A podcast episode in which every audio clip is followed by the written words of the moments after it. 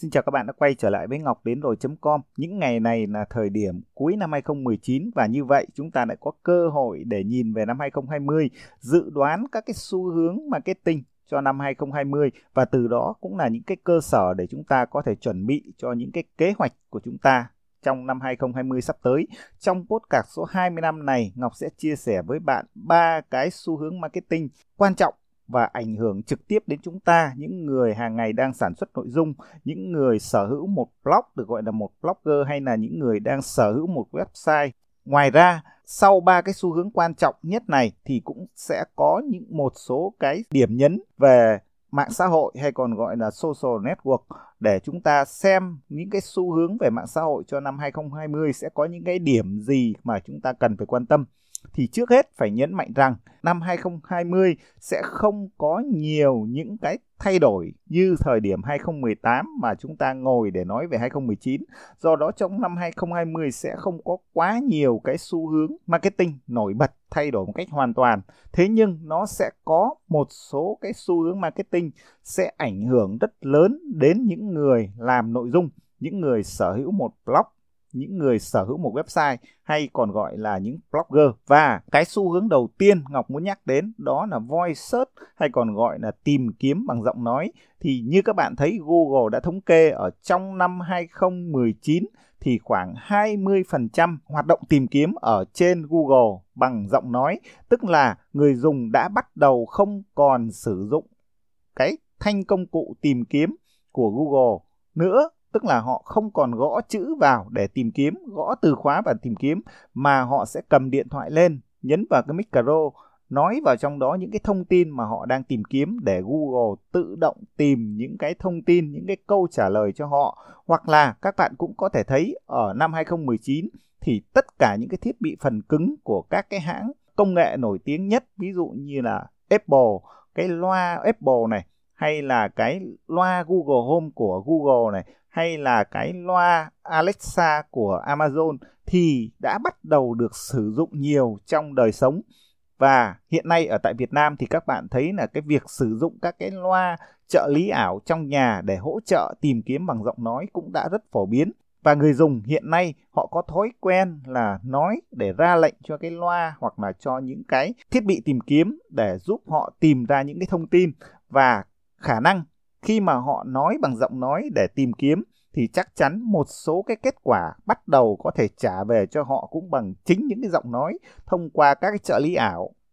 Ví dụ như Google Assistant của Google Home chẳng hạn, thì các bạn thấy những cái kết quả trả về bằng giọng nói ở đây là gì? Tức là những cái file âm thanh thì âm thanh còn gọi là những cái file podcast thì các bạn thấy là Google Podcast cũng là một cái nền tảng mà hiện nay, trên thực tế, khi mà bạn tìm kiếm một cái thông tin nào thì thỉnh thoảng đã bắt đầu xuất hiện những cái kết quả là dạng file âm thanh được tải, được người dùng sản xuất trên Google Podcast. Thì giống như Ngọc đang nói, cái file âm thanh này chính là một cái podcast. Và nếu như nó được đẩy lên cái nền tảng của Google Podcast hoặc là Apple Podcast hoặc là trên cái nền tảng nghe nhạc trực tuyến ờ, Spotify chẳng hạn thì người dùng đang có xu hướng nghe những cái đoạn âm thanh như vậy và tìm kiếm những cái đoạn âm thanh như vậy. Vì sao? Vì cái nội dung bằng văn bản thì nó là cái nội dung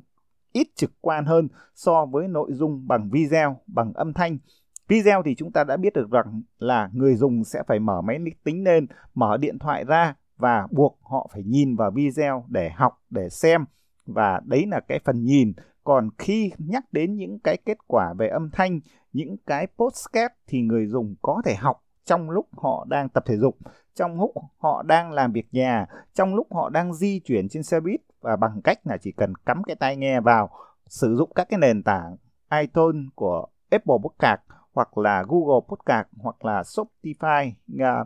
thì họ đã có thể bắt đầu nghe bất cứ lúc nào và học hỏi những kiến thức thông qua các file âm thanh. Do đó, với cái xu hướng về tìm kiếm bằng giọng nói và cái xu hướng làm cho cái nội dung của bạn trực quan hơn, phong phú hơn thì một cái kênh podcast cũng là một cái lựa chọn mà trong năm 2020 thì tất cả những blogger cần phải quan tâm. Việc xây dựng một podcast thì không khó giống như Ngọc đang làm và chắc chắn trong năm 2020 Ngọc sẽ có thêm những cái hướng dẫn chi tiết để các bạn có thể tự xây dựng một cái kênh postcard cho mình đẩy nó lên các cái nền tảng phổ biến nhất của Google, của Apple hoặc thậm chí của các cái ứng dụng nghe nhạc.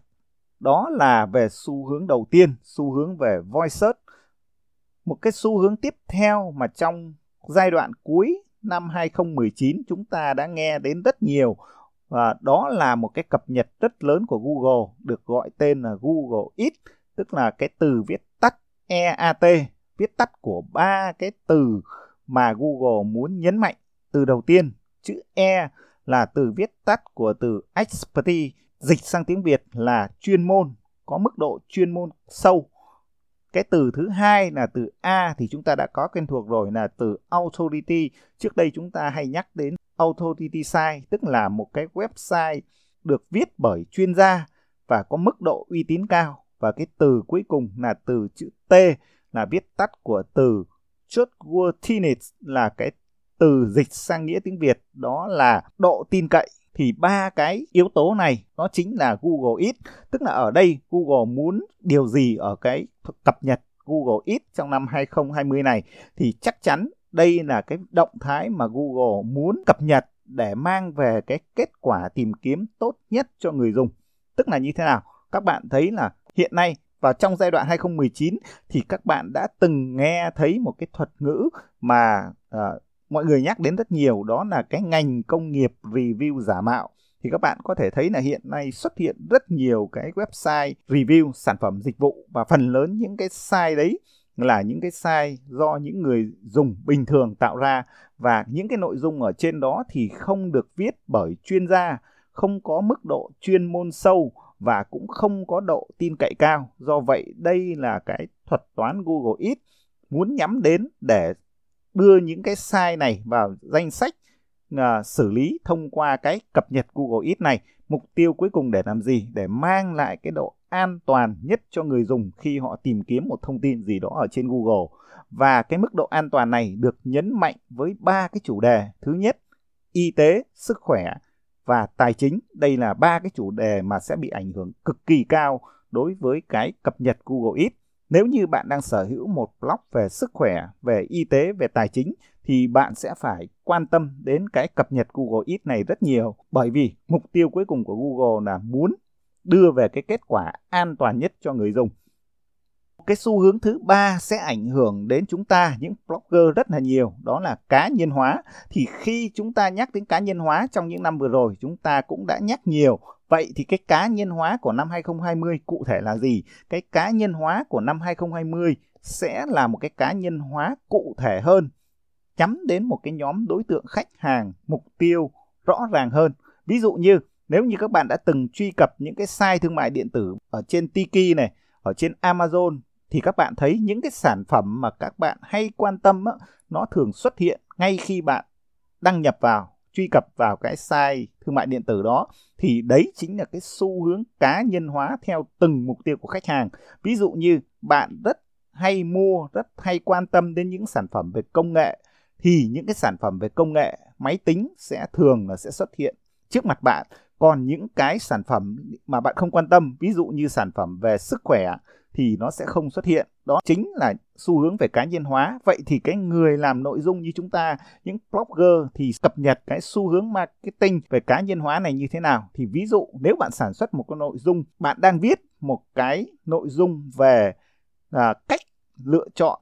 máy lọc nước thì đấy là một cái nội dung chưa được cá nhân hóa cho một cái nhóm khách hàng mục tiêu cụ thể. Nhưng nếu như bạn viết một cái loại nội dung là cách lựa chọn máy lọc nước RO không dùng điện dành cho người ở nhà chung cư, thì đấy là một cái loại nội dung rất là cá nhân hóa vì nó nhắm đến một cái sản phẩm một nhóm khách hàng cụ thể thì đây là cái xu hướng cá nhân hóa mà chắc chắn nếu như bạn muốn là nhắm đến đúng cái nhóm đối tượng muốn được Google trả về đúng cái kết quả cho đúng cái người tìm kiếm, đúng cái nhóm khách hàng của bạn thì bạn cần phải thật sự quan tâm cái việc cá nhân hóa trong cái nội dung của bạn.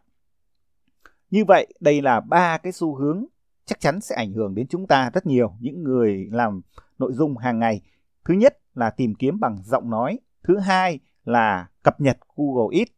và thứ ba là cá nhân hóa theo nhóm khách hàng mục tiêu cụ thể. Tiếp theo, khi nói về xu hướng marketing à, thì chúng ta chắc chắn sẽ phải nhắc đến mạng xã hội. Hiện nay Facebook và YouTube, Instagram vẫn là những cái nền tảng mạng xã hội phổ biến nhất được người dùng nhiều nhất. Tuy nhiên, ở trong năm 2019 vừa rồi thì chúng ta thấy có một cái mạng xã hội nổi lên Ờ, như một đối thủ mà